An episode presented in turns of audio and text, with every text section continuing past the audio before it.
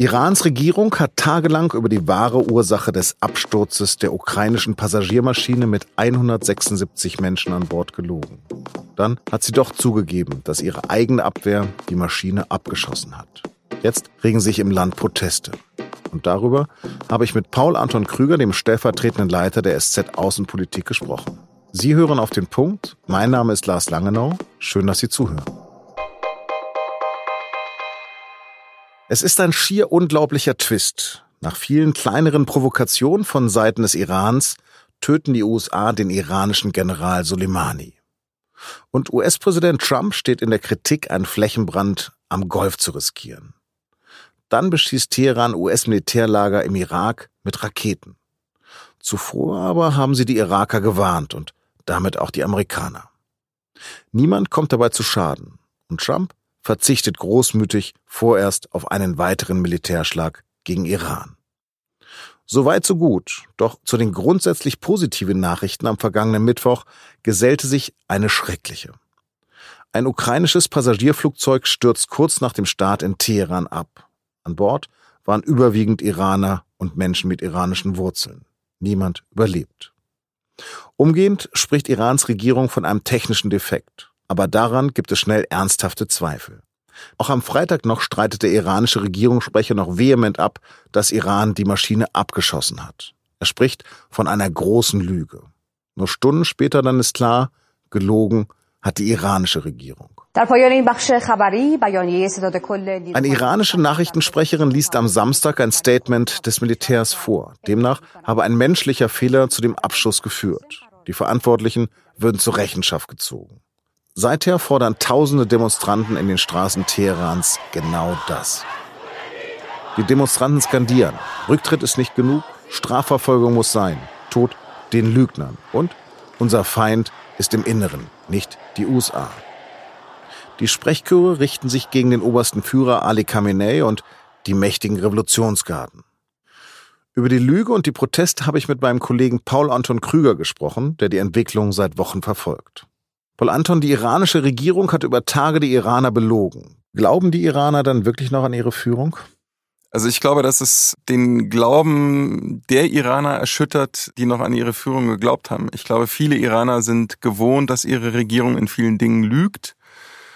Und sie waren dann doch, glaube ich, jetzt sehr erstaunt, durch den Fakt, dass der Kommandeur der Luftabwehr in einer Pressekonferenz in Teheran gesagt hat, dass im Prinzip die gesamte militärische Führung von Mittwochmorgen an im Prinzip genau wussten, was passiert ist und bis Freitag trotzdem versucht haben, äh, den Eindruck zu erwecken, als ob ein Abschluss völlig ausgeschlossen wäre. Wie stellte sich dann heraus, dass das eine Lüge war? Naja, die Ukrainer haben selber gesagt, dass ihre Ermittler, die ja im Zuge einer internationalen Untersuchung dort Stunden schon nach dem Absturz eingetroffen sind, innerhalb von sechs Stunden nach dem Eintreffen in Teheran im Prinzip wussten, was passiert ist. Und zwar ohne die Geheimdienstinformationen aus den USA und anderen westlichen Ländern, die darauf hingedeutet haben, schlichtweg, weil sie eindeutige Spuren an Trümmerteilen dieser Maschine gefunden haben, die dafür sprechen, dass da eben Schrapnelle, wie sie von Luftabwehrraketen typischerweise äh, freigesetzt werden, wenn der Gefechtskopf explodiert. Und ähm, solche Löcher haben sie eben an Wrackteilen des Cockpits und anderer Flugzeugteile gesehen. Wir gehen jetzt davon aus, dass es ein unabsichtlicher Abschuss gewesen ist. Wird es trotzdem Konsequenzen geben für irgendjemand in der iranischen Führung? Natürlich gibt es eine gewisse Erwartung. Es ist eine Militärreform angekündigt worden, um sicherzustellen, dass so etwas nie wieder passiert. Es wird mit Sicherheit einen Prozess geben gegen die direkt Verantwortlichen, also gegen diese Bedienmannschaft, die diesen Fehler gemacht hat. Letztlich ist es so, es gibt etliche Fragen, die da noch geklärt werden müssen. Zum Beispiel, warum es keine Luftraumsperrung gab, obwohl die Luftverteidigungstruppen das beantragt hatten und wer die politische Verantwortung dafür trägt. Was man, glaube ich, ausschließen kann, ist, dass jemand wie der oberste Führer Ali Khamenei der Oberkommandierende ist und natürlich auch die politische Verantwortung äh, letztendlich trägt, dafür belangt wird oder zurücktritt, auch wenn das jetzt Forderungen von Demonstranten sind. Von wem werden denn die Proteste gerade getragen im Iran? Was man sicher sagen kann, ist, dass Studenten da eine große Rolle gespielt haben. Also es gab an drei Universitäten in Teheran die ersten Proteste. Die haben sich gestern ausgeweitet auf weitere Städte. Also man spricht jetzt von mindestens 10, 15 Städten, in denen es nennenswerte Proteste gegeben hat. Und dann diversifiziert sich das äh, relativ schnell. Man hat bei den Protesten gegen die Benzinpreiserhöhung vor wenigen Wochen gesehen, dass da nicht die klassische Klientel auf der Straße war, sondern eher Leute, die aus der unteren Mittelschicht kommen und ich kann mir durchaus vorstellen, dass auch von diesen Leuten wieder welche mit auf die Straße gehen, weil sie halt jetzt sehen, schon wieder ein Punkt, wo ihre Regierung sie belogen hat. Wie informiert sich denn ein gewöhnlicher Iraner über das laufende Weltgeschehen? Das kann man, glaube ich, so pauschal nicht sagen. Was man sicher sagen kann, ist, dass viele Iraner den Staatsmedien nicht mehr trauen. Die meisten Iraner, die ich kenne, haben VPNs auf ihren Handys, also Programme, die es ermöglichen, die Internetzensur zumindest ein Stück weit zu umgehen. Und solange kein nationaler Krisenfall eintritt, äh, wo die Führung dann das Internet komplett runterdreht, kommt man darüber schon an Informationen westlicher Medien und auch persischsprachiger Medien, die äh, im Westen angesiedelt sind. Kanäle wie BBC Persian zum Beispiel, ähm, die von vielen Iranern natürlich als zuverlässigere Informationsquellen eingeschätzt werden als die eigenen staatlichen Medien. Das iranische Staatsfernsehen hat auch darüber berichtet, dass 80 amerikanische Terroristen bei ihrem Militärschlag getötet worden seien. Das war ja eine, auch wieder eine Lüge. Das hat mittlerweile der Kommandeur der Revolutionsgarden, General Hossein Salami, bei einem Auftritt im Parlament in Teheran mehr oder weniger öffentlich eingestanden. Das war auch, glaube ich, jedem klar in Iran, dass das wahrscheinlich nicht zutreffend ist. Sonst hätte man eine ganz andere Reaktion der Amerikaner gesehen. Die Amerikaner hören in der Region im Prinzip die gesamte Kommunikation ab. Und sie haben ja auch dafür gesorgt, dass ihre Leute rechtzeitig in den Bunkern waren. Zunächst hieß es, dass Trump mit der Tötung von Soleimani einen Flächenbrand auslösen könnte. Nun spielt ihm die ganze Entwicklung eher in die Hände, oder?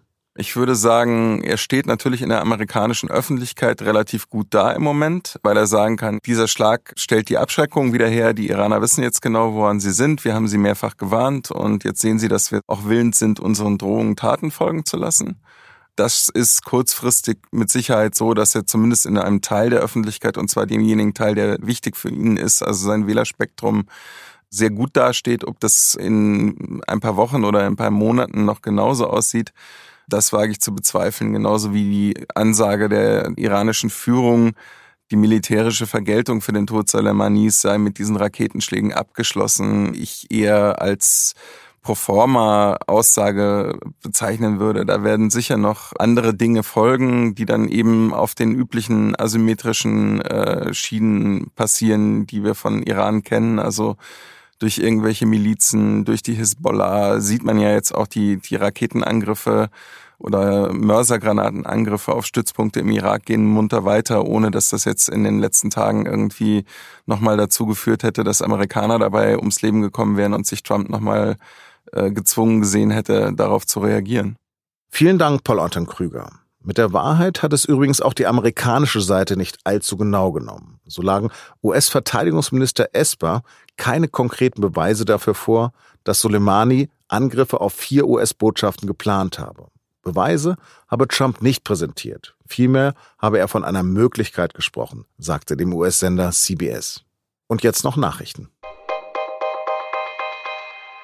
Siemens hält an den umstrittenen Plänen zum Kohlemiedenprojekt in Australien fest. Trotz heftiger Kritik wird der Konzern dem indischen Energiekonzern Adani die Technik für eine Bahnstrecke liefern, auf der künftig Kohle transportiert werden soll.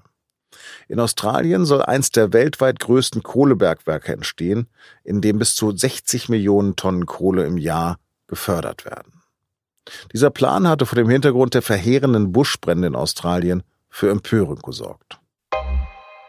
Die Oscars werden erst am 9. Februar verliehen, aber seit Montag stehen die Filme und Schauspieler fest, die ins Rennen für die begehrtesten Filmpreise der Welt gehen. Für den besten Film sind unter anderem Joker 1917, Marriage Story und The Irishman nominiert.